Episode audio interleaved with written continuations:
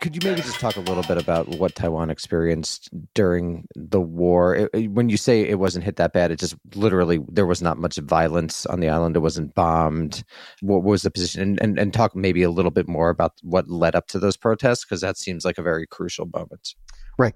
Yeah, Taiwan was not obviously was not invaded in terms of boots on the ground by any of the Allied powers. It was bombed by the Allies, and there are still some places you can go to Taiwan and see where it was bombed. But relatively speaking, its infrastructure escaped relatively intact in terms of, um, you know, railroads. Taiwan was predominantly an agricultural colony, so its agricultural infrastructure, irrigation, canals, these sorts of things were undamaged.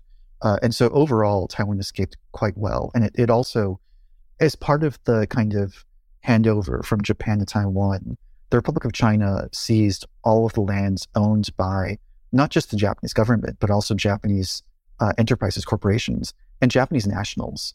Uh, and that was quite a bit of valuable property that eventually ended up in the hands of state owned enterprises or nationalist officials or the military or the government. And a lot of that was productive stuff that, that the Republic of China eventually used once it moved over, moved its government over. But yeah, the, the lead up to the February 28th incident, which is this important part in Taiwanese history, is because of this experience, the early two years, 45 to 47, under Governor Chen Yi, who, as I mentioned, was just really corrupt. The actual incident that triggered this was a woman, a widow, actually, uh, her husband passed away, was trying to earn a living by selling black market cigarettes. So at this time, one of the new policies that were implemented under the, the KMT was that alcohol and tobacco sales were controlled by a state monopoly bureau. And so the like individuals in the street couldn't sell cigarettes. But, you know, it was just post wartime inflation. Times were tough. Um, some people, that's all they could do. And so it was seen as a sympathetic kind of occupation. You know, it wasn't something that was like, you know, like, oh, those, those dirty gangsters. It was, it was definitely a sympathetic figure.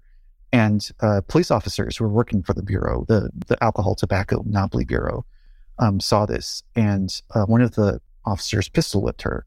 And this was in a public space. So people standing by saw this and they said, you know, that's not right. Um, you know, she's just trying to make a living.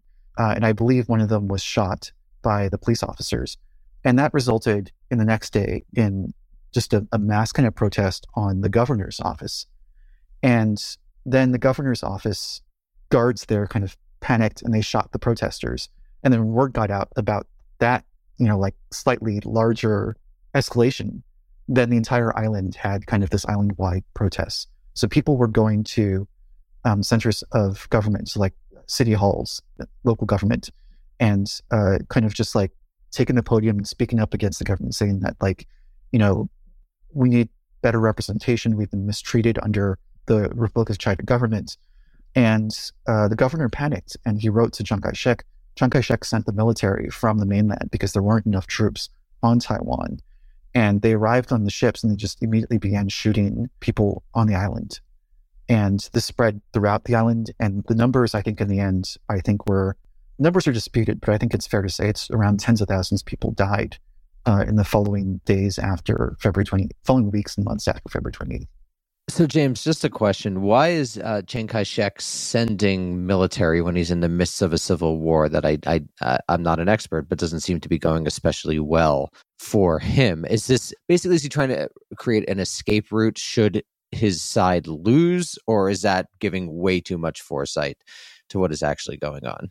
Yeah, not quite yet. You know, this was mostly just about putting down uh, an uprising that potentially had significant political consequences. You know, like if Taiwan, the entire province, at that point is a province, if the entire province rises up while he's trying to battle communists on the mainland, that might be a problem. And actually, it doesn't take him that many troops to quell, because, you know, the Japanese had done a pretty good job in terms of controlling Taiwan. You know, they controlled who had access to firearms. Um, they put down a number of, of rather bloody rebellions themselves quite early on in Japanese rule. And so I would say that the, the Taiwanese population at that point was not really like a militarized or militia population. These were mostly protesters, unarmed, who were going to city government halls. Uh, and when the, the troops came down, I mean, all they could do was hide. So it wasn't it wasn't like a, a large deployment. With regards to your other question,